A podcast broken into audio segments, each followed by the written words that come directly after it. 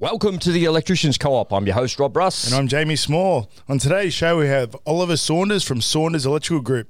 Oliver and his team have been delivering electrical services to the Sydney Metro and Hills area for more than 10 years. Saunders Electrical is a family-owned business, and Oliver says that it's our integrity and professionalism that sets us apart from the rest. And that's why so many people choose us as their local electrician.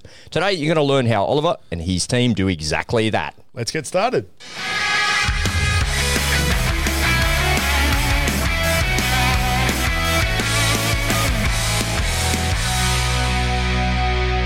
G'day, Jamie. How are you? Good, Rob. How are you? I'm very well. Hi, Oliver. Thanks for Hey, coming down to the studio. No worries. Nice to meet you guys. Thanks for having me. Nah, thanks for coming. How do you like the view, mate? Oh, it's beautiful, mate. It's awesome setup here, and wouldn't mind coming back for a second. That's all right, isn't it? episode, eh? We'll bring you back for a barbecue. Sadly, the view won't be lasting much longer because we've been evicted. It's time to leave. The owners sold the property, so yeah, we keep. somewhere similar, eh? Yeah, unfortunately, there's nothing similar at that price point. Uh, we've had a good run, and me and Suze have been saying here for years, like one more summer, just one more summer, one more summer. Yeah, we've had a really good run. Like the rent here was like 550 bucks. How about that, right? Yeah. For the Or you can do it at my place. I live on the water, so we can We can come maybe, uh, set something up at home. do it up on the balcony with the outdoor setting and stuff like Yeah, that. man, that'd be sick. Yeah, these microphones are really good. They don't pick up too much ambient noise either, so you can do it outside. I've done it outside Just before. make sure the seagulls don't land on the table. A bit of no, well, makes you know a bit of ambient noise there as well, getting pecked at while you're eating your chips. It's good stuff. Hey man, uh, thanks so much for coming down. I really appreciate you making the trek down here to Cronulla. How's business in your world? Mate, it's good. Yeah, surprisingly, af- after last year, business has really picked up, and yeah, 2021 is looking pretty good for us. That's And, exciting, man. Yeah, just on the grind, on the hustle. Yeah, just- it is. Yeah. keep going. It's been really empowering and enlightening for me to talk to all of you tradies and hear that business is going well. Because on my other podcasts, I talk to other business owners, and some people have just been totally crushed. Mm. People's percentages and their numbers down by up to 90, 95%, and really, really struggling. So, great thing about electrical work is it never goes away, right? That's right, mate. It's There's always essential something service. to fix, isn't there? Yeah. Well, the good thing about electrical is if the install side dies, there's always maintenance to be done. That's no it, matter mate, what's yeah. going on. So I think it's good to have a leg of that business as well. How do Yeah, you find sure. that? Yeah, definitely. Like during the sort of the start of COVID last year, everyone was sort of freaking out. Yep. You know, about ten months ago, whatever it was, and majority of our works like booked in, quoted work, um, and we sort of had to deal with what was going on because that sort of dropped off a bit, and we sort of pivoted and you know changed the focus and, and direction of our company and our business more towards you know breakdown, call outs, emergency sort of work for a period there, and I think that helped us get through you know, those couple of months. Yeah. How long in, in advance are you booked out? Is it one, two weeks, few days? A majority of our work's like domestic, residential, Yeah. like upgrades in people's homes and that sort of thing. So we're generally two to three weeks booked in advance with that work, and then also we do some construction work as well, renos and a couple of Yeah. new builds every year too. So So, if someone calls you and you're booked out, say two or three weeks in advance, do you try and slot it into your days, like a service job in between there or after hours? yeah, we, we generally we don't get a lot of like new customers calling up for breakdown emergency work. Yeah. It's mainly our existing customers that already know us and we've done work prior. So th- that's the only sort of time we get phone calls to come out as a sort of an emergency, which isn't that often. Depending on what the emergency is or the call out is, you can generally fit it in sort of within Yeah. a, a day or two. Yeah. Yeah, yeah cool. Yeah, very good. Do you have? Did you have a moment there in COVID where you were like, I don't know what's going on or what's happening, or was it like, ah, whatever, man, I bring it, I don't care. A little bit of both. I guess I saw it as an opportunity because I think majority of people would have been like, oh, you know, shit, like it's this is scary, you know, like let's try and save our pennies, Yep. contract. Whereas I, I sort of looked at it the other way, like Nice. other companies, other businesses, especially our competitors, if they're going into that sort of contraction,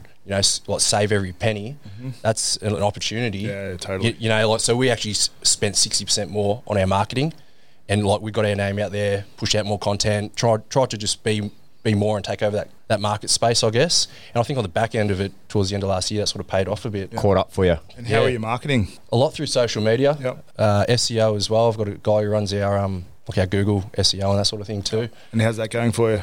Yeah, good mate. We uh, recently redesigned our website. Looks really nice, by the way. I was yeah, looking at it cheers, before as. I was doing that. Yeah, Yeah, it didn't always look like that. Um, yeah, yeah. The first time this, this is our second.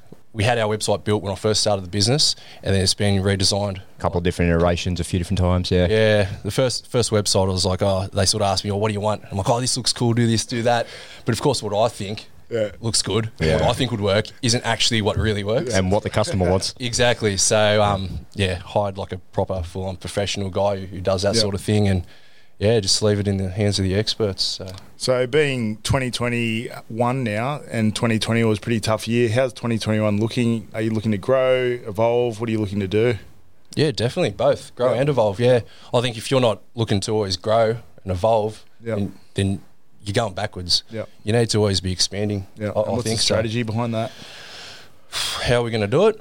Just be everywhere. Try Yeah. and get our name out more. Yeah. I'd love to add another one to two builders. Yeah. You know, to our contacts this year, and yeah, just try and serve more people, help more people, and that's we can do that through obviously social media. We get heaps of um, heaps of leads come through social media, Nice. so we're quite active on there, Facebook, Instagram. Yeah. um, yeah, word of mouth and stuff like that. Yeah, so, I noticed you got over 2,000 followers. I thought I was uh, on top of the electrical, but you you all got me covered. yeah, I just find like yeah, if you got like an engaged following, Yeah. like I'd rather have you know 500 followers that Yeah. are engaged Yeah, totally. than you know 5,000 that sort of just scroll past you. You know Yeah. what I mean? Yeah. Yeah, for definitely. sure. Yeah. Tell me, uh, are you going to hire some people this year? I've been trying to hire someone for about two months. Oh, really? It's a bit- trying- it's a drama, It's- isn't it? it's hard, yeah. It's, Yeah. We've tried a couple of guys. It's um, it is hard finding the right fit to find someone that fits in with your culture and you know same sort of values and you know willing to sort of go with your vision and what you sort of want to do as well. So yeah, it's a challenge, but um, What have you tried so far in terms of hiring? What sort of avenues? a little bit on social media. Yeah. Put a couple of ads out on Seek. How did that work for you? That's never worked for me. What's that? Seek. Seek. Yeah, Seek. I always get like inundated with CVs, and then I have a good filtering process. But then when the rubber meets the road and you get them there, it's sort of like, God, I'd rather just get a referral. Do you know somebody that can help me do this? And you'll know someone or ask someone. That's always been the best way for me in, in human resources, actually. Yeah, that's that's what I've yeah found as well. It's, it's hard with Seek. You get yeah you get heaps of applications, you know, but none of them like we're getting you know applicants. Like I said, I was saying to you before the show, Rob. Most of our works around sort of the northwest hills. Sydney Hills district. You know, like I'd say over eighty percent of our works out Yeah. that way. So we generally don't. And all like my apprentices, my brother is a tradesman, works for me as well. We all live within five ten minutes of each other. You know, so all our Mm. works around there and you know, it's, it's not really. I'm getting applications from like Wollongong and you know down Cronulla way and stuff like that. So Won't work for them. Exactly, mate. When you're travelling over an hour to get to work and back Yeah, every day. It's all well and good they say that they'll make it work, but after a period of time, they're like, oh my God, an hour travel to and from work, it's not worth it. It's tiring. Exactly, It's yeah. tiring being in the car. Quite just often on. Seek, actually, the first question an applicant will ask me is, what are you paying? I'm, that's a really bad start if you're asking that Yeah. straight up. Yeah, but like you said, What's like your- what's said your before, response? Mate, maybe this job isn't right for you. I said it's negotiable, like depending on how good you are. Yeah. Like you start here, but you can work to here. You know, I think, and that's the same with our guys. You show your worth, and you can earn more money. Just depends I'm not what- greedy, you yeah. know. I, I'd Yeah. like everyone within the business to earn good money as well. It's not about me; it's about us. And if we can earn good, all good money and create a really good environment at work, and like you said before, Ollie, have a really good culture at work so people enjoy being there. You know, it's uh, goes a long way to having a successful business. Yeah, definitely. It's a really, it's a really, really important part of the business, human resources, and we're going to talk a little bit more about that.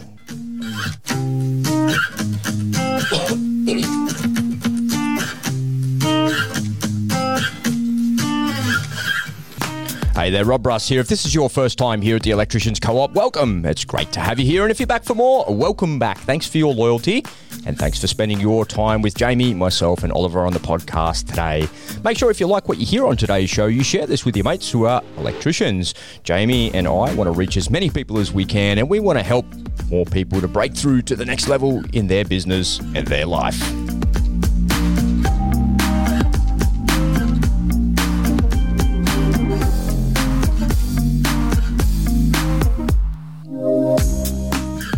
So, Ollie, where did it start for you, mate? Have you been a Sparky since you left school? Have you been, did you do your apprenticeship out of school, or was it a little bit later in life?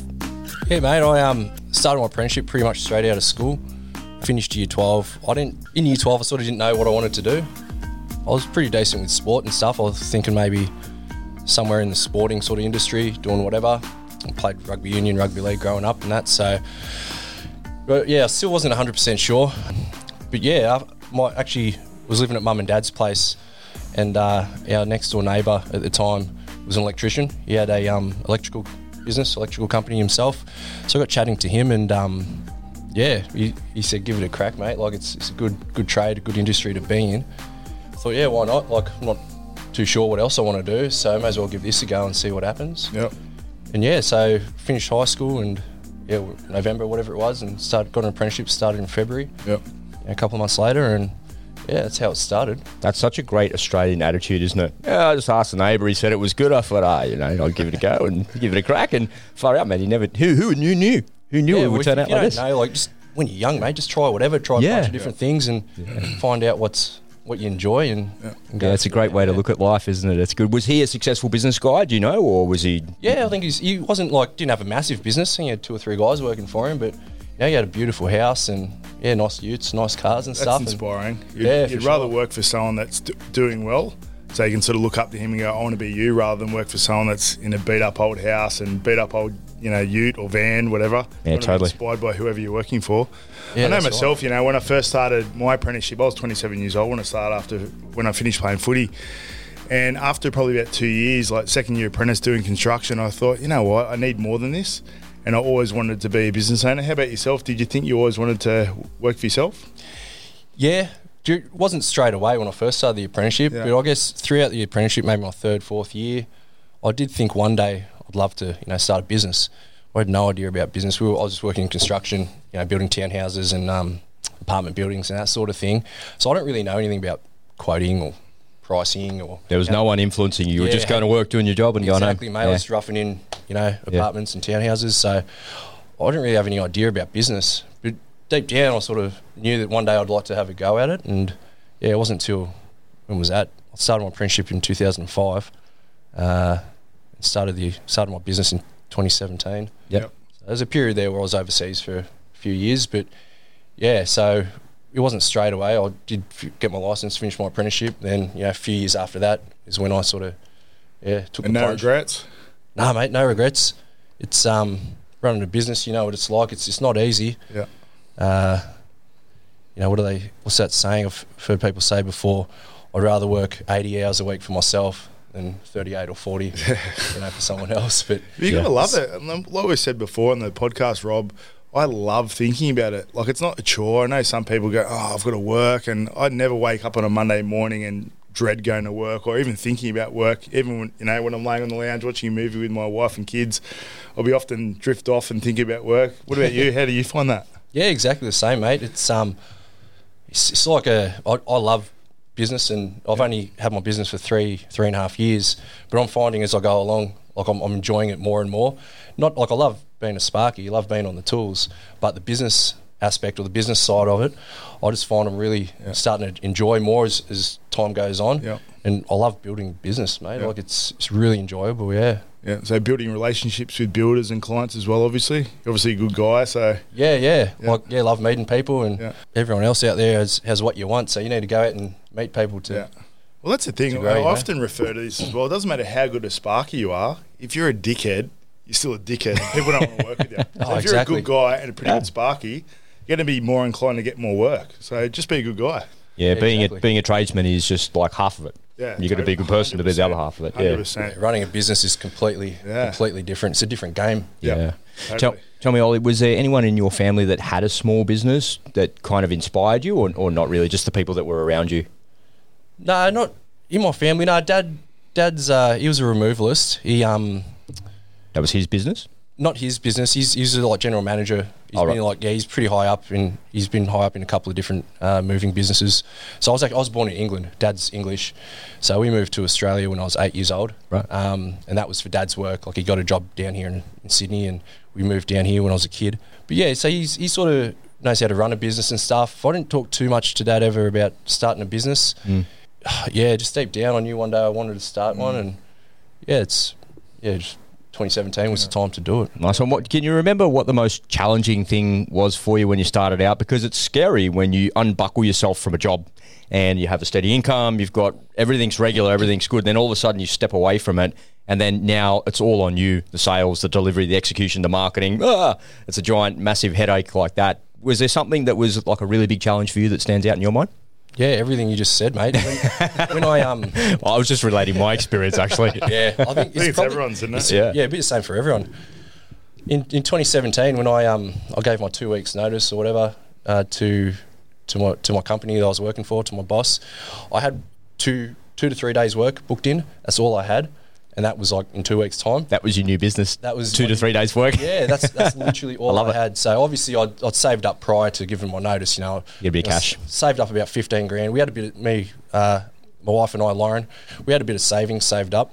Um, I saved up about fifteen k in cash just to get the business started, and Lauren was off work at the time. We just had a, a little boy. My little boy Spencer. He's he's four and a half now, but Lauren was off work. Yeah, so I was the only one bringing the income in and we thought, oh, like, like I, I want to like have a crack at this. Like, we'll just do it now. Like, she's she had the maternity leave and stuff, whatever, coming in for a few months. That that was the time to do it. So I remember giving my leave to my boss. Had two more weeks, so two more pays, and then yeah, two to three days of uh, work booked in. Um, it was scary, but it was like a real eye opener. Like when your back's against the wall, like.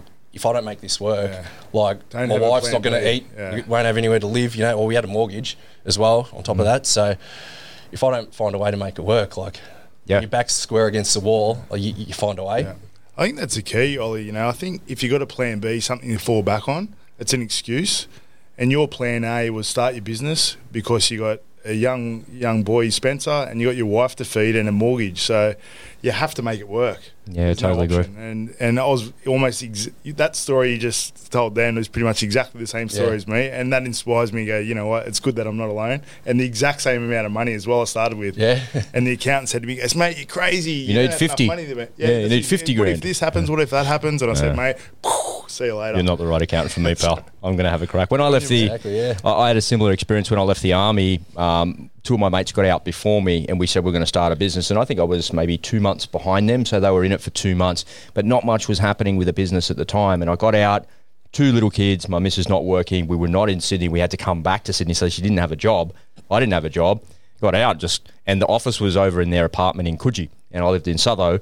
Driving from Southo to Coogee every single day like that, going, oh, how are we going to make this work? And my mates were really good from a uh, technical project management side, but they were not any good at sales. They didn't know anything about that. And I've been in the military for 10 years, and I've done a little bit of sales work, but not much. And so I thought, all we're going to do is just bridge a gap. I don't know what I'm doing. Let's go find somebody that knows what they're doing. And we hired a telemarketing company at the time. They started pounding the phones for us, and all of a sudden we had so much work that we had to hire people. We had like 20 odd people working with us within about three months. And I was like, you deal with the HR, you deal with that, you deal with the books, you deal with that. And yeah, I just didn't have any other choice, like you say. And my back was against the wall. But it really, looking back at it, it didn't feel like that at the time. It just felt like, well, I don't know, I'd I'd drive all the way from Southo to you? I'm here now. We might as well do something. What are we going to do with this bloody thing? You know, make it work. And how are we going to make it work? And we just tried a few different things and it stuck. Yeah. And it was really exciting. It's an exciting time in your life when that happens. Yeah, I agree. It was the same at the time. I didn't think, oh, like this is a situation. Like, like deep down in the back of your head, you know, you got to try and make it work. Yeah. But it's only sort of in the last year or two when I've actually thought about what happened, you know, three and a half years ago, whatever. It's like shit, that's it's full on. Like, Yeah. think about it's good the to pat actual- yourself on the back and be grateful, and you know you've achieved something. You know you've started a business on the back of a pretty tough start, so Yeah. you should be Yeah. uh, motivated by that.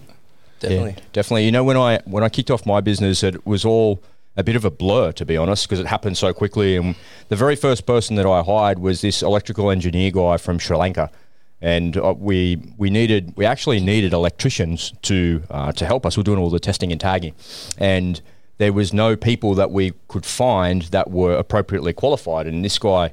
You know, spoke three words of English, but he had all the right credentials and the right qualifications, and he knew exactly what it is that we needed him to do. With those three words, test and tag. Yes, literally. Literally, all jokes aside, man. Uh, and over a period of time, he sort of kind of lowered his guard, and he could speak really good English. He just pretended like he couldn't because he didn't. He's just trying to get the lay of the land, and it was his first job in Australia. And if you've ever heard like stories of immigrants coming to Australia, like my grandparents were immigrants after World War II, they came to Australia. Your dad is an immigrant coming here for a job, and you just make a life for yourself, right? He was one of those people who had nothing his family was back home in Sri Lanka, and it was just him by himself living in this little crappy apartment in Hurstville somewhere with, you know, he's paying three hundred dollars a week in rent. He's got he's running out of money. He needs a job. He'll do anything, and you know that was a high point for me in my business. But over a period of time, we sort of got a bit of momentum behind us, and there was a lot more people working with us. And I wanted to ask you this question because for me in the early days of my business, the low point was the cash flow management because we had a 15, 20 people working for us. We had a wages bill of $15,000 a week going out the door. And I would, I would be sitting on about 30 to 35, maybe as much as $40,000 worth of invoices, but I'm not collecting. And back in the day, back in the early 2000s, it wasn't, internet banking wasn't like it was. I used to have to go around and go, hey, man, knocking on doors, going, hey, man, can I have the, the money, the check for that, or give me some cash and do that. And it would be on a Wednesday afternoon, I'd go and do a milk run, go around and try and collect 15,000 bucks worth of cash, dump it all in the bank, put a quick clearance on all the checks and pay everybody. And that was stressful as hell, man. Did you have a low point in your early days? Not with that cash flow. It, my situation was a bit different to yours, I guess. I, for the first uh, close to a year, it was just myself working.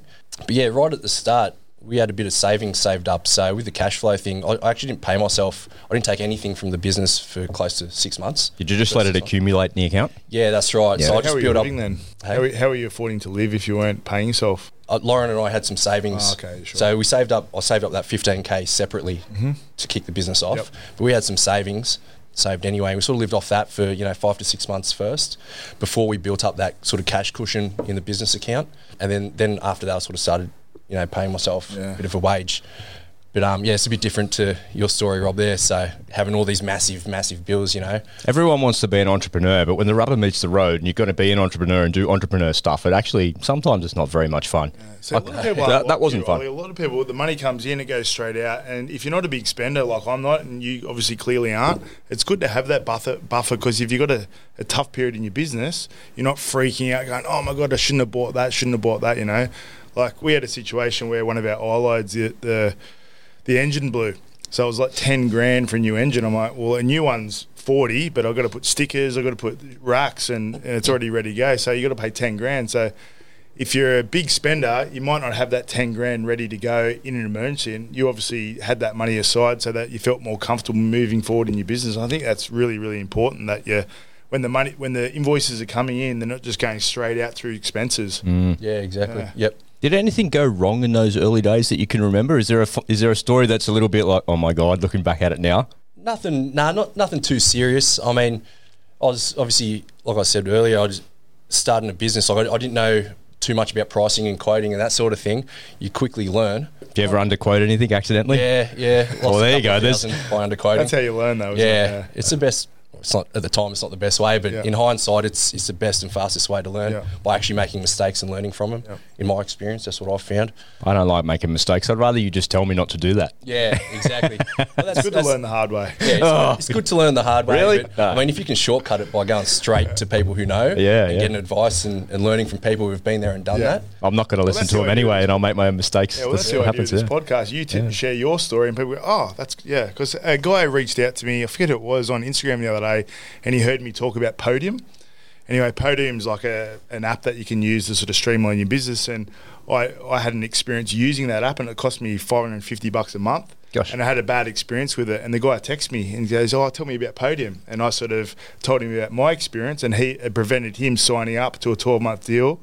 And Yeah, you know, for $6,000 or right. something, So yeah. it's big money. So Yeah. it's good to share those sort of wins and losses, you know, so people can learn from them. Yeah. So when you first started off, Ollie, you know, like were you busy five days a week? And if you weren't, what did you do to keep yourself busy?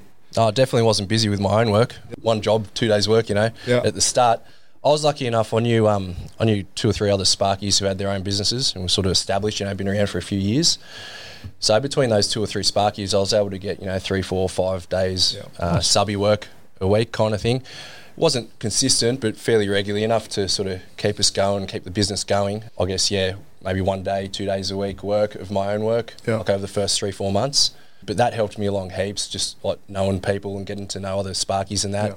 Yeah, that sort of helped kick kick the business off and kept the wheels turning while I sort of built up my own sort of client base. Yeah. Yeah. I think that's a really valuable and golden piece of advice you said right there. I don't think you realise you said it is before you step off into your own business, make sure you got your network established.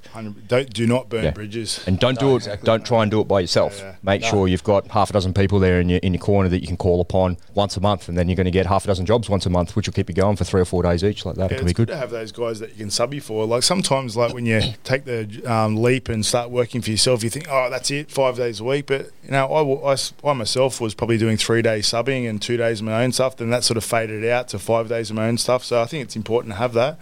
When you first started, were you did you have a system for invoicing and quoting, or did were you doing it on paper? How'd you do all that, all that sort of stuff? No, my accountant set up like the accounting software. It's Yep. called Reckon Hosted, and I was just, I literally when I started, like I had no idea really about business, so I was just my quoting was just type an email, send the email, that's the quote, but then I'd just I'd generate the invoice on on the accounting software and, and then email that at the end of the job. And it worked. It worked, Yeah. but it was a lot of work. Like Yeah. it was, it was hard to keep track of things and stuff. And yeah, now now we use a system called uh, ServiceMate. Oh yeah, So it's It's coming on tomorrow. yeah. Service Oh, mates yeah? coming on tomorrow. oh yeah. awesome, yeah. It's really helped our business. Yeah. Like yeah, we started earlier last year with it. Yeah, everything's sort of cloud based. Yeah, you'll learn more about it tomorrow, obviously, but it just streamlines our business, makes everything so much easier. You know, the boys, all our crews, we've got iPads. Each tradesman's got an iPad. All the jobs, everything's just you know on, on the iPad on the ServiceM8 app there, and professional way to sort of run your business through through a job software, Yeah. job scheduling software program like like that. Yeah. And how did you learn how to use it? Did someone come out, or you taught yourself? No, I taught myself. Yep. It's pretty straightforward. Like I'd never used a program like that before. But yeah, you just sort of spend the time in the evenings or whatever mm-hmm. and get familiar with it. I sort of spent sort of a week. I just sort of mucking around with it and creating, you know, fake, fake quoting and fake voices just to learn the system. Yep. And then after yeah, a week or two, then sort of went live with it. As with anything, like you, you make mistakes as you go along and you just sort of work it out as you go, kind of thing. Yep. Yeah. Yeah. Um, ServiceM8's got a. Have you seen gone through the add-ons and, se- and seen the automated um, add-on you can put in there?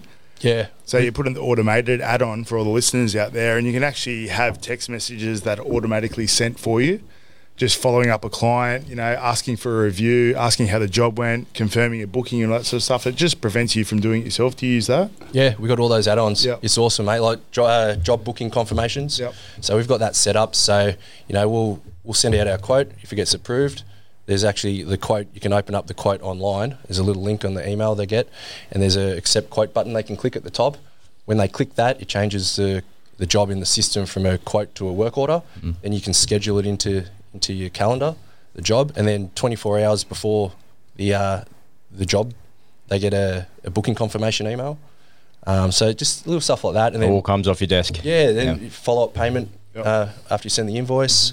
You know, the boys can, um, if they're doing a domestic job, they can, you know, finish the job on site, go on the iPad, Oh, sign so- off the job, yeah, right. and, and So do email they the send invoice. the invoice. Oh, right. Yeah, they do all that How as do well. you find that?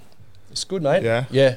So it comes through. They're able to, because like I said, most of our work's quoted work, so everything's preloaded pretty much into Yeah. the, the quote and the job anyway. Just a matter of finalising it, sending it to the client once yeah, it's done. taking photos, saves on the system of all the work we've done, um, getting the signature at the end, uh, and signing off, and yeah, literally two to three clicks, and the customer's got their invoice in their email inbox.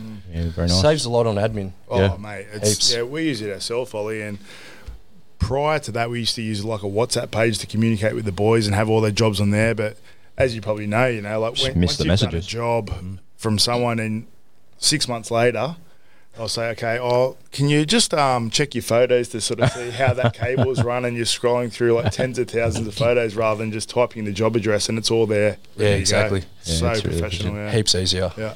Um, I'm so glad that you've taken the time to come down here and share your story, and it's good to see somebody who's like early on in their business as well. Because one of the things that I know about business and consulting, and I've just been working in this small business space space for such a long time, is that people that are thinking about stepping off into a small business are often inspired by the people that are around them. So I look at the guy across the street, like your neighbour, and he's got three or four cars. He's his business is doing pretty well, but the reality is it doesn't. You don't just step out of your job into a company that has 20 people like that. What happened to me was an anomaly. That's an anomaly, a glitch in the matrix, right? That's a rare thing that happens to people, and I know that. So it's great to hear your story of incremental growth. How it was just you, a little bit of subbing, the subbing fades away, then you go like that, and at some point you have your first hire. Who was your first hire? It's actually my brother. Oh no way! Yeah, Matty. so he's obviously a licensed electrician as Nice. well. Older or younger brother? He's two years younger. Yeah. He was a professional rugby player, played overseas for seven or eight years. Yeah. He, he did his apprenticeship, worked for a couple of years after he got his license, and then he went overseas to play rugby. Yeah, unfortunately, he had a he had a bad injury a couple of years ago, uh, broke his leg pretty badly, and, and had to retire after that. He came back to Australia, and around the same sort of time, I was looking to maybe put an apprentice on, or we had a fair bit of work. I had a fair bit of work on at the time. Yeah, Matty came back and so wasn't doing too much, still doing his rehab on his leg and that, and um, yeah, just he came on board. So he was Cool. like, yeah, went. I didn't get an apprentice first. It was actually myself, then another tradesman, which was good in in a way because obviously tradesman costs more than a, an apprentice, but you can get more work done. So for the first sort of couple of months, we were just working together. When you hire someone, it's, it's kind of like two steps forward, one step back. So, or financially. Yeah. So I'll put a tradesman on. I had to sort of take a pay cut for a couple of months, and we were working together on most of our jobs. And then the work kept growing, and then we sort of split up. So we sort of had two crews going then, both of us, and sort of grew that way. And then we, yeah, now we've got another two apprentices. Nice. Uh, yeah, so Matty was my brother. He was he was the first one. I've got another brother actually, Benny. He's a Sparky too. Oh, So that's three of us. Yeah, he's he's still overseas. He's playing in Japan. And is he So- younger again? He's younger, yeah. So Yeah, he's he's six years younger than me. And he'll come and work for you when he gets back. You reckon? I think so. Yeah. You'll open He's- up a role for him. yeah, yeah, for That's a, sure. well, that's a good way to sort of know that you want to you're going to grow. You know that you got your brother who you can obviously trust coming back to the company, so you need to make sure there's a job there ready for him, and you've obviously got enough work. So Yeah, exactly. He's, he's he works for us as a casual when he's back. He's sort of last year was a bit weird with COVID and that. Yeah. So he was he usually comes back every year between sort of February and June for a couple of months. Um, that's his off season, um, and he'll give us a hand when he's back, you know, for a couple of months there. But as a casual, but yeah, when he comes back, whenever it is that that he retires, he's I think he's 29 this year. So You ain't got What many much longer in him. yeah, mate. Or A few more years. yeah, maybe Yeah. up to five years, maybe. I don't know. It just Yeah. depends. See what happens. But um, yeah, definitely when, when he comes back, that's one of the obviously having two brothers, both Sparkies as well. When I established the business and, and set up like a company name and business name and all that sort of thing, Nice. I put Saunders Electrical Group. Mm. Saunders obviously my surname because I knew that yeah maybe one day I'll go into partnership or whatever with my brothers and Oh, cool. you know sort of set up a family sort of thing. Yeah, that's really nice. So how man. do you have holidays? Do you have have you had holidays yet? And how, if so, how do you have them? Yeah, I've had um had a couple of holidays. Yeah. Um, I actually had one holiday booked in before I quit my job. Oh, yeah. So yeah, I I left my job in October 2017, and we had a two-week holiday already booked in uh, a couple of months later in December, over Christmas and New Year's to go visit Matt and Benny over in Japan. That's where they were playing at the time. Yeah, so I've had that holiday. My dad's family's all over in England, Yep. so we've been to England twice. How does it feel leaving the business like that? Going overseas, you the umbilical cord doesn't stretch that far, bro. yeah, no, you're right. At the time, so we went to Japan. That was it was only me in the business, and most of the time then I was sort of subbing anyway. So that wasn't really too much of an It's an not issue. an issue. Yeah. Yeah. Then six months later, we went and visited Dad's family in England. Again, I was sort of on my own anyway, so that was yeah, it wasn't too bad. I just sort of put the jobs off for a couple of weeks. But yeah, the second time we went to Europe was in 2019, and Matty was working with me, so I was still able to send him to jobs. The company could sort of still tick over, you know. And we just got subbies to give us a hand if he needed a second hand for that couple of weeks. Yeah. Yeah, since then it's, it's been yeah. Obviously, we didn't do any travel last year, mm. which in hindsight has probably been a good thing for, for my business because I've been able to sort of focus. heaps. I think it's good to make sure you try and take a break sometimes mm. because you probably could burn out if you're working you know 100 hours a week or whatever. But uh, it's good to make sure you do take time to sort of relax when you can. But yeah, last sort of for a year and a half, two years nearly, I haven't had Yeah. a, hol- a proper holiday. Yeah. Did, you, did you hear that, Jamie? Because this Christmas Yeah, I was, your first yeah, time off in yeah, like a I long was- time, wasn't was it? Three years, and um, Yeah. since a year service, mate, we were up in Byron Bay because we couldn't go beyond um, the border, and I was literally beach, uh, sorry, not beachside, poolside with my iPad booking jobs out on ServiceM8. Uh, honestly, I felt like an entrepreneur. I felt like I was just absolutely killing it. You were doing entrepreneur stuff, like living the, the living poolside lifestyle. I actually diverted my phone number because, as you know, a big part of your business is phone calls, and to escape that for ten days was oh, it was so relieving. And I actually diverted my phone number, so any call I got went to one of our guys, Brad. Did you relax? Did Social- you, did you relax, or were you a bit antsy about it? No, it took like a couple of days. Oh, am I going to miss something? But it was really good for him to get a taste of it, to sort of see the volume of calls that come in. Mm. And he was on the tools working at the same time as taking phone calls and you know trying to get quotes done and you know those little jobs that sort of pop up, getting those done. But he did such a good job. He actually embraced it. And all the boys go, he was actually really good. I really liked him doing what you do. I'm like, yeah, all right. Well, I could probably get Good. used to this myself, you know. So, Yeah. and have a, having ServiceM8 allowed me to do that. Yeah. So for anyone out there listening that hasn't got a program, it frees up so much of your time just with booking and scrolling through photos and finding jobs and booking out material, all that sort of stuff. So I highly recommend it. Yeah, it's good stuff. Hey, Ollie, was there a time early on in your business there that you had a uh, like a big win? Like you want a builder or you want a big contract, you want a big job. It might not be something like that. Is there is there a win that you could share with us to give us a little bit of inspo? Yeah. So early on, I, I did I did get a job. It was um, a decent sized job. It was about seventy grand. Someone starting off in their first year, you know, as as, as a big win good. for me. Yeah. Was down in Matraville. We had a um a knockdown rebuild. So the guy was knocking his old little three bedroom single story house down. It was a decent sized block, and he he built a uh, a duplex. It, was, it ended up being five levels, like split levels. Huge.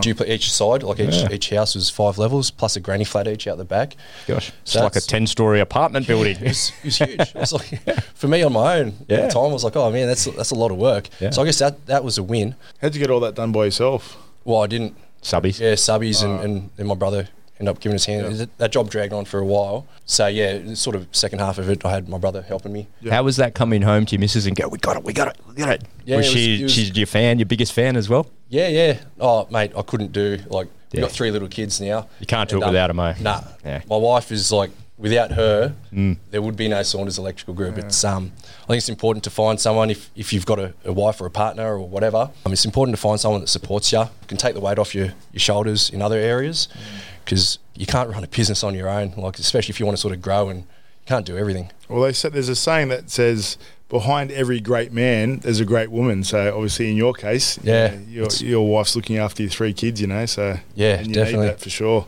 Happy wife, happy life. Yeah, baby. It's, it's cliche, but it's just really true. Hundred percent. Yeah, it's, Yeah. it's really true. How old's your youngest? Our little boy Harvey, he was born in August last year, so six months. You get a COVID baby. Yeah, it was a COVID baby. Yeah, no, it was funny. We um, I posted a photo on Instagram when we uh, took him home from hospital, and you know, got photos when we were leaving, and yeah, Lauren and I had our masks on in the hospital with our little newborn. It was pretty funny, but yeah, it was just strange having a baby during COVID. Yeah. Like, yeah, obviously you've had kids, and Yeah. you know, in in hospital when you have your kids, you know, everyone comes and visits. It's real busy. You know, flowers everywhere, and always people coming to see her. But yeah, last year it was it was strange. It was just That empty. that Like, didn't happen, did it? No. Uh, that's So good stuff. looking Different. back on your business, Ollie, is there anything you change? You would you do anything different? I've learned some good lessons along the way. So I, I don't think there's maybe the only thing I'd probably change is getting help sooner, earlier in the business. Yep. I wouldn't um, try and go it alone. I wouldn't try and go it alone for, for as long. Now I've got like an accountant who does all our accountancy. I've got bookkeepers who do our bookkeeping. got a business coach as well that, that helps me with like you know growing the business and pointers. And how often do you see them? At the moment, it's probably once a fortnight. Yeah. I'll do like a Zoom meeting. He lives up in northern New South Wales. Yeah, so it's you don't know everything on your own, mate. You got to sort of go off things that you don't know. You need to go and source or outsource or find help. Mm. Well, that's the key. I think you got to. If you need something, you need to ask because if you don't ask, you're never going to learn. Yeah, totally. if- That, that's what's so good about this podcast. You know, Yeah. getting spark other Sparkies or other business owners in the industry, you know, on, on your show, so they can share what they know to help others. yeah, totally. Yeah, it's, it's a good sort of avenue to go down and learn. Yeah. Yeah, And you can sort of pick and choose, you know, what you want to take out of each one because someone might use ServiceM8, someone might use Fergus, Simpro. Yeah. just got to work out what's most works for you. for you. Yeah, totally. Yeah, it's good to hear other people's experience in in that respect. And all right, last question for this segment here for you, Ollie. What advice would you give to a uh, a young electrician that's about to step off into their own business and, and get started? What would you say to them? What would I say? I'd, I'd probably say just be prepared to go all in. Oh yeah, You know, work, work oh, hard. Yeah. It's, it's oh not. baby. it's uh, it- it's it's definitely not easy. I know you see everything, all these people on Instagram and, and Facebook and stuff. You know, entrepreneurs, business owners, blah blah blah blah blah. But they don't actually show you all the fails and all the failings and, and actually how hard it is. They don't show you, you know, what happens between six p.m. and midnight every night, Yeah. seven days a week. It's not Netflix, is it? Yeah, no, it's not Netflix. uh, No, it's not Netflix, mate. Definitely not. It's it's not easy, and just yeah, like I said, go all in. You've got to be prepared to put 100 percent into your business. Because if you don't, you're not. You're only putting sort of 50 or 80 percent into bu- your business. You're not giving yourself every chance of getting to where you want to go and being successful. Good advice. So just love it. go 100 percent. Great advice.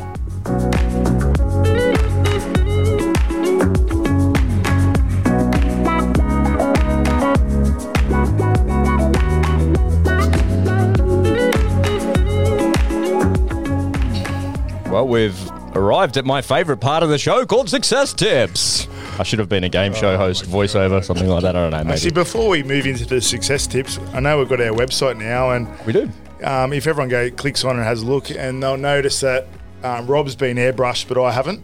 I know. You, you look at you look. What happened, man? You look I'm like you're about fifty-five or I something. What the hell? older and fat. Yeah, I've got to fix that, man. Well, we, we can't fix fat, but we can maybe fix old with stamping out those wrinkles or something. I actually said to Rob the other day, I said, "Oh, mate, you reckon you could, you know, airbrush my photo because I look fat?" He goes, "You are fat." I was like, "Yeah, right. I probably am, I probably am a little overweight. I turned around and gave him a cuddle. He was okay. Maybe just a teddy bear, mate." You're not fat, mate. You're in great shape for a uh, for a young man. But I'll still run circles around you every day of the week. so- Whatever, mate. Yeah, it's all good. It's all good. We got somebody else we can run circles around as well. We got another football player. Yeah, it's all right. The infantry Looks guy will me. push up you guys to death if you want. Whatever, mate. Talks true. All right, right, all right. Let's get into this success tips. A little bit of fun as we uh, come towards the end of the show. Tell me, uh, what's been the key to your success so far, Ollie? Is there one thing or is there multiple things? Oh, there's been multiple things. I, I wouldn't say I'm successful yet. Like, I, yeah, I guess I don't even know if I'll ever reach success. Do you have a definition of that for yourself? Being happy with what you're doing, waking up, you know, on Monday morning, and, and being happy with Liking your life? Yeah, for sure. success. I just think if if you can create a life for yourself where you're happy, I think that's the ultimate success. Doesn't matter what you're doing. Yeah. If if you're doing what you love and, and you're happy to, you know, to do it and put in the work, to me that's successful. Not necessarily earning five million a year Yeah. or earning 150 grand a year or whatever monetary sort of goal. I think just being happy is the most successful thing. For me, probably the key to my success so far is just, I guess, having a growth mindset. You hear people talking about having a growth or a fixed mindset Yeah.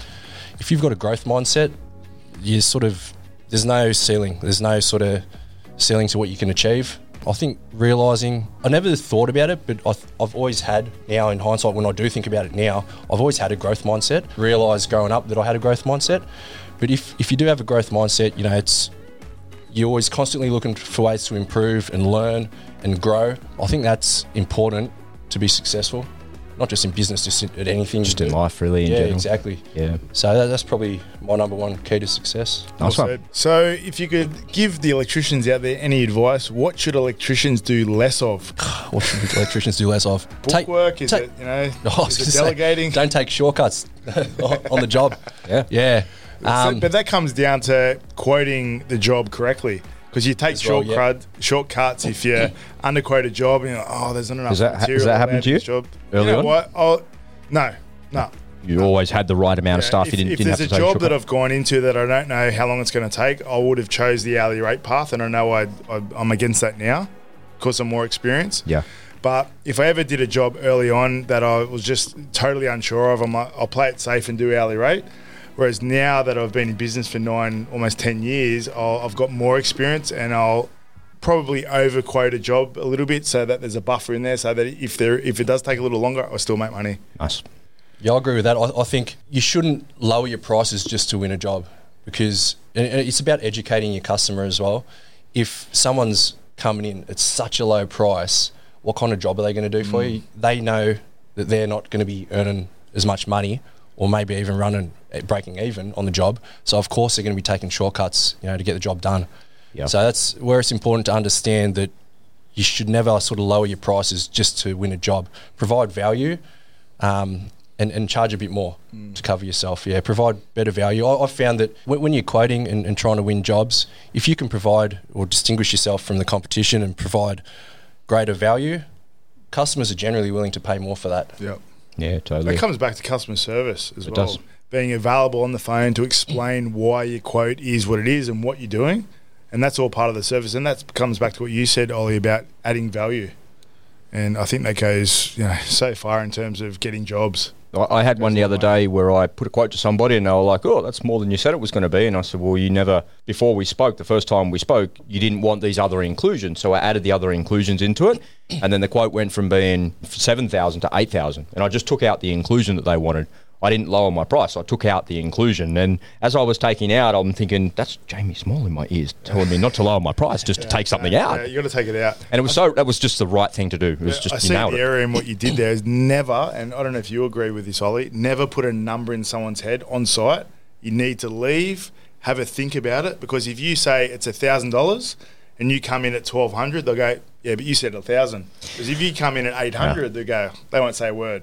Yeah, So you I need to think it- prevent your uh, present your value Yeah. First. as well. Yeah. Yeah. Yeah. at the same time or, or before the price. Yeah, I agree. Yep. Yeah, it's a good one.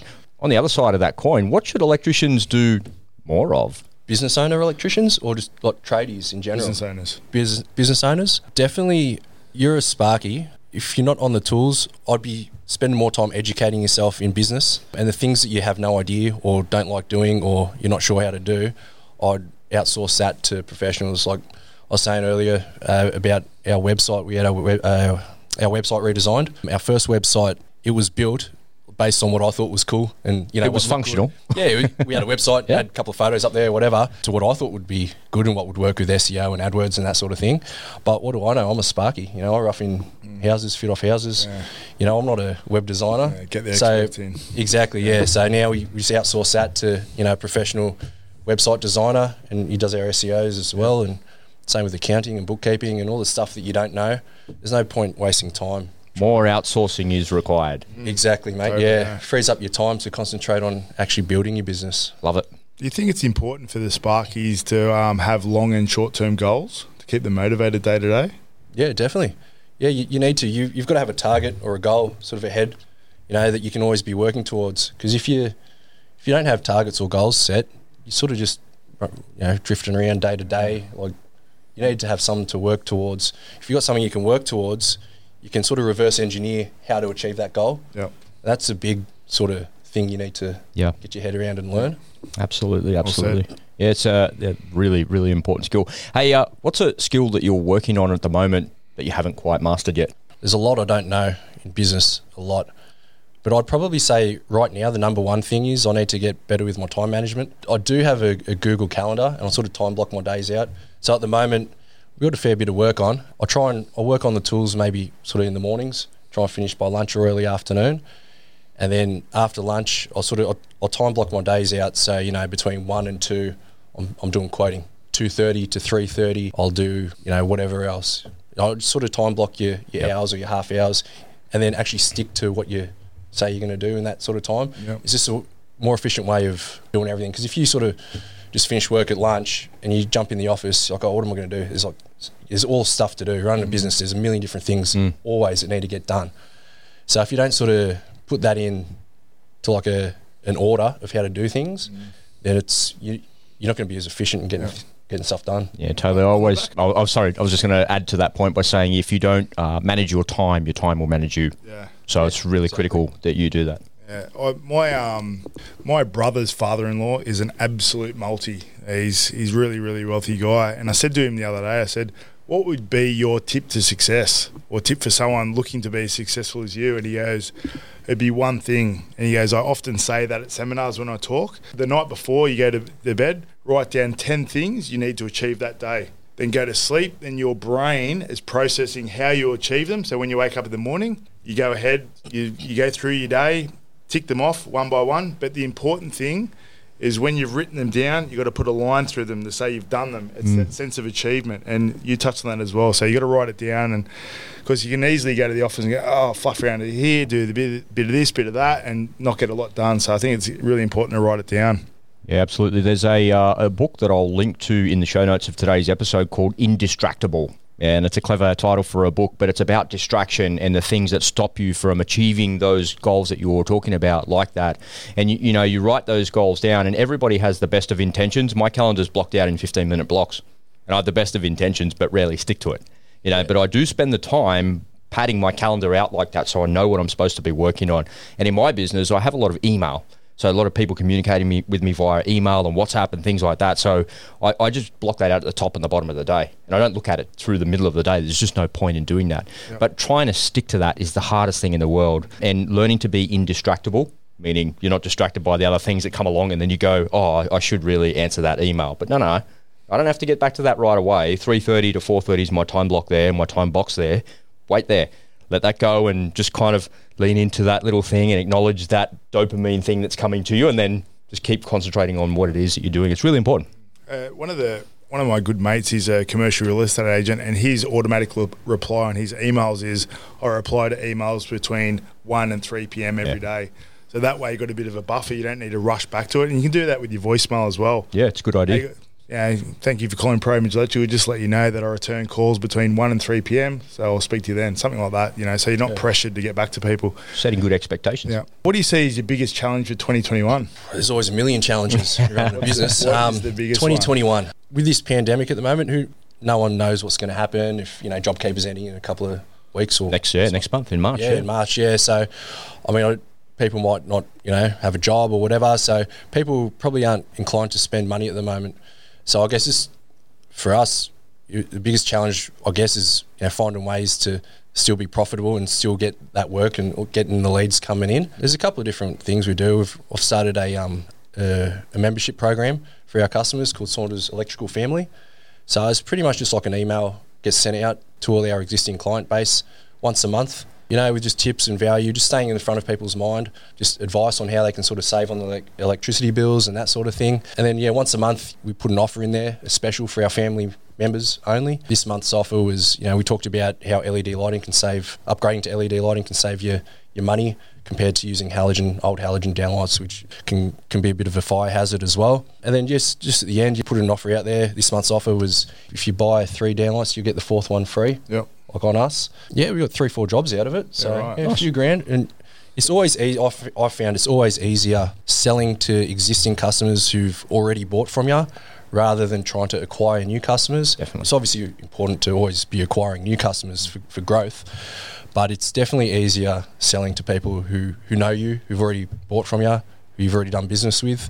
You don't need to sort of sell yourself up front Yep. because they know what you like. And generally, we've had this this membership program for about three months, four months now. And yeah, every, every month we send the email out with different offers each month. And every sort of month after every email, we've gotten two to three jobs. Two to three jobs you wouldn't have had if you didn't send that email. Mate, for Thank 15, you. 15 20 minutes work, send an email out. Yeah. You know, each month, the ROI, whatever, on a 15 minute email. Takes you 15 minutes to send it. And You make a couple, You know, you couple get- grand on it. Are It's you good. yeah. manually sending them out or using MailChimp? How are you doing it? yeah, we use um, MailChimp. Yep. I write up the copy for it, run it by the business coach. And yeah, then it's good to go. Send it out sort of the first week of every month. Yep. Nice So it's, it's a good, cheap, easy way to um, yeah, to increase your revenue. Yeah. So are you proactive with that or reactive? No, I know you said, yeah, it's good. Yeah, so you need to come up with the content, you know, a couple of weeks in advance. I'll sort of generally come up with it at the end of the month. Yeah, I mean, it does, if you know what you're talking about, like you don't, it doesn't take too long to come up with the content. It's just like a one page Yeah, simple stuff. email. Yeah. Yeah. Nice one. Tell me, uh, in just a couple of words, what does it mean to have a, a team and some staff? Like, what, what's it like? I think for me personally, as a small business owner, staff are enormously gratifying to me. I love having people, I love giving people a job, and I love that they rely on me for that job because it kind of forces me to be the best I can be to keep the cash flow coming in, to keep the business going, and to keep paying them because they become part of your family. They're your extended family. What does it mean to you? Oh, it means everything. Without you know, without employees and a team around you, there is no Saunders Electrical Group. You know, there is no Pro Image. There's there's no business. You know, Yeah. so that, in my opinion, they're the most important people in your in business in general. If you, I've found, if you look after your employees, they'll look after your customers. Yeah. So first thing is look after your employees, and then in turn they'll they'll look after your customers. I mean, me as an individual, I can't speak to a million different people. Impossible. Quoting, yeah, you know. So you need to sort of train your employees and your team to, to do that as well. And if they've got the right values, the same sort of values, and so I heard Gary Vaynerchuk say once he's got like 900 employees across his companies or whatever it was, and the way he looks at it is, I don't have 900 employees working for me. I work for 900 employees. Mm. So I think if you take that mindset and that perspective on it, you serve people. I guess you need to sort of ensure that your staff are, are happy, yeah, to be successful. Yeah, well, that's the thing. It's a two-way street. It's about making each other happy rather than them just making you as a business owner happy. So, what's the key? How do you keep your staff happy? Oh, hang on. That's a $64 million question. Hang on. I've got a pen and paper here. That's a good one. I'm ready too. I'm, I'm, I'm ready with it. I guess sitting down with each individual and talking to them, listening, seeing what their goals are, what, what their targets, what they want to achieve, not just in, in their career, but just in life in general. Getting to know, getting to know them as a person, as an individual, not just as an employee.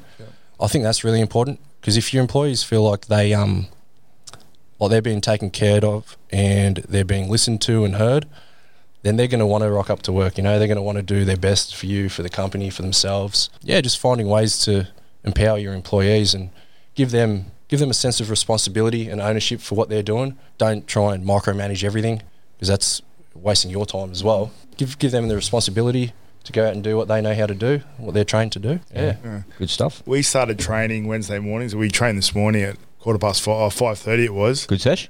Oh mate, it is so fun. You know, Yeah. like from the footy culture, you know, like you don't get that in the workplace because you're not doing anything really hard together. So every Wednesday at five thirty, we all meet there.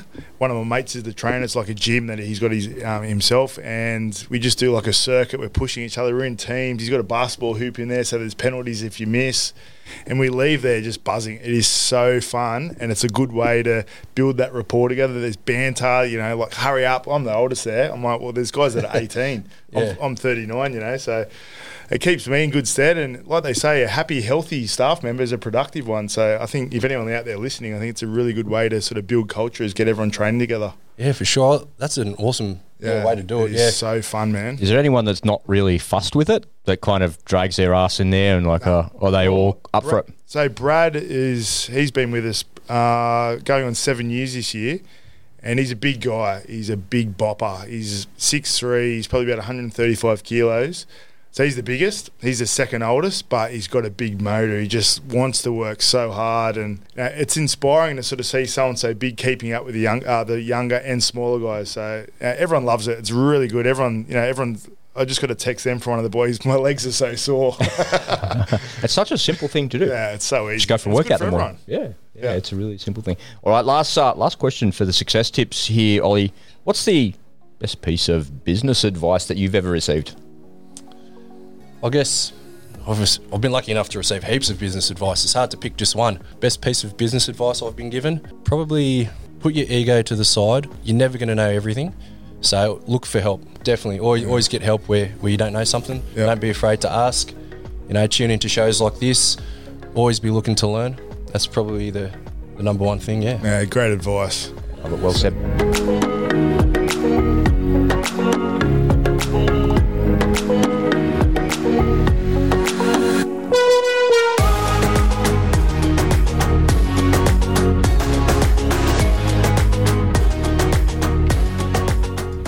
Well, Ollie, thanks so much for coming down to the studio at Cronulla. It's a bit of a hike down from the Hills District, but we've really, really enjoyed hosting you here on the show. Thanks for coming on, mate. Yeah, thanks, Ollie. No worries, Appreciate guys. it. Thanks, Jamie. Thanks, uh, thanks, Rob. It's been um, yeah, a pleasure guesting on here. It's, Yeah. It's really awesome what you guys are doing, and you know, helping out, and yeah, hopefully some of the stuff I've learnt in my time as a business owner, I've shared and, and can help you know others who are, I guess, in a similar situation or looking to improve their business or their way of life. Yeah, it's Yeah, awesome I- what you're doing with this platform. Definitely, definitely. I, I learned something, and I'm not an electrician, so I definitely learned Oh, something I definitely about learned business. something from you for Yeah, sure. It's great. We're going to, um, Jamie and I are going to do some panels uh, with one more person. We're just going to kind of riff on these panels, and I'd love to have you back here to come and do some of those panels with us. We'll bring another Sparky in, so there'll be three electricians and, and me kind of hosting and doing the MC thing here on this side. So, would you be up for that?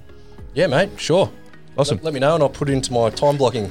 Yeah, yeah. We'll time box you properly. Well, you're on time, so That's a compliment. Well, that was a good one. Yeah, so we'd love to have you back.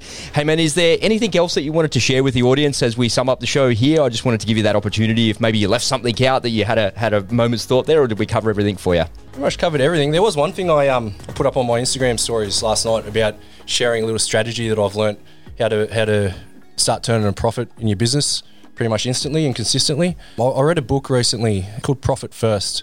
Well, I'm not good with names, but I love that pronoun- book. Pronounce, you've read it, yeah? Yeah, yeah. Mike Milokowicz. Yeah, something like that. Yeah, Yeah, yeah. I can't really pronounce. I'll link to it in the Sorry. show notes, so we don't have to Yeah, pronounce put a link it. in. Yeah, It's, it's an awesome book, mate. It's It is. um, I've, I've read, obviously read it and um, implemented it into into my business, and pretty much just briefly what it, what it's about is transferring. So we do our payroll weekly. So every week, every Monday, I'll go through our bank account. I'll take all the, I add up all the total income that's hit our bank account that week. Add that up, and I'll transfer. I'll work out one percent of that and I'll automatically just transfer that into a separate profit account. For example, if you if you have $100 income per week, you take a dollar, 1% out of that, forget about it, put it in a profit account where you don't see it. If you can run your business off that $100, you can run it off $99. Yes. You know what I mean? So it's a slow drip every week, every fortnight, every month, whatever. Just take that tiny percentage out and build that habit, and then you're always making a profit then. And as your business grows and develops, you can sort of streamline. You know, look at your P and your balance sheet, and work out where's areas where you can save and increase your revenue and that sort of thing. And eventually, you can increase that by one to two percent to three percent, And then as your your bank account is growing, you can then start transferring lump sums into that profit account. And I'll do the same with um, what you pay as you go taxes, your super, and the GST every every Monday. Separating Work out- Yeah, separate it, Yep. put it in the tax account, so that you forget about it. It's a false sense of security. If you yeah, leave it in exactly. there, So you- I don't need to worry at, at BAS time, you know, after every quarter or whatever. The BAS bill comes in, it's already accounted for, take it out of my tax account, you know. Yeah. So it's just about paying yourself the profit first. You're always going to be profitable then. So that's that's what the book teaches, and I've been doing it for a few months now, and it's yeah, Yeah. definitely a good way to um start managing your money. It is a great book. We've got a, uh, a coach coming up who's a tradie coach. Uh, her name is Amy or something like that. I can't remember, but I connected with her yesterday, and she is a specific profit first coach for tradies.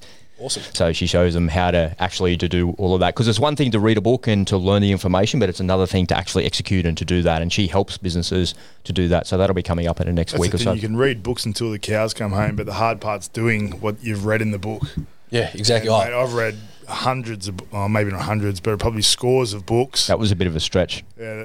I, am not joking. I have to I have to read a book a page twice to really understand. I'm a bit dyslexic, so Do you listen to audiobooks? I do. Yeah, Yeah, I it's better than day. a physical book. Yeah. eh? Yeah, easier. Ne- never radio, but um, yeah, the hard part's doing. So you can read, like I said, read books till, till the cows come home. But the hard part's doing. So find a book and implement what's in that book straight away away before you go on to the next book. I reckon. Yeah, that's good advice. exactly. That's Oh, cool. yeah. Touching on that, I think knowledge is nothing Yeah. without action. Oh. You could be the most knowledgeable, you know, read 50 books a year, know all this stuff, Yeah. but you're not going to get anywhere unless you actually do. The Yeah. doing is where you make progress. Yeah. So 100% agree with you, Jamie. It's like the book Think and Grow Rich. You know, it's not. It's think first, then do later. But you got to think. You got to have positive thoughts about what you're going to do in your future, and you'll do those things physically down the track. Yeah, absolutely. It's good stuff. Hey, Ollie, if people want to connect with you, what's the best way to do that? The Instagram's world by the sound of it.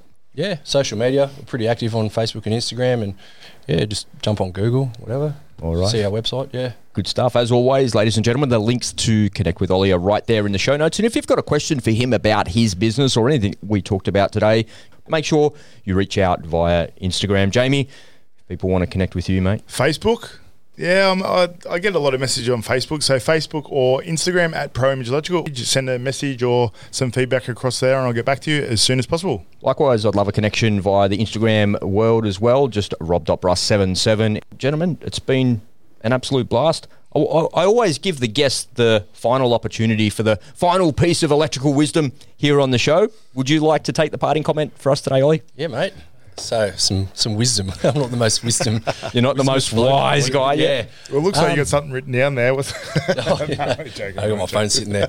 Yeah, some wisdom or advice. I don't know. Just find a way to enjoy what you do. If you don't enjoy what you do, mate, you only got one life. So change what you're doing. You're not going to be happy doing the same old thing that you're not happy doing. So find a way to be happy and, and do that. Good stuff. Well said. All right, gentlemen, let's get out of here. See ya. Thanks, Rob. Thanks, Ollie. Thanks, guys. See ya. See ya.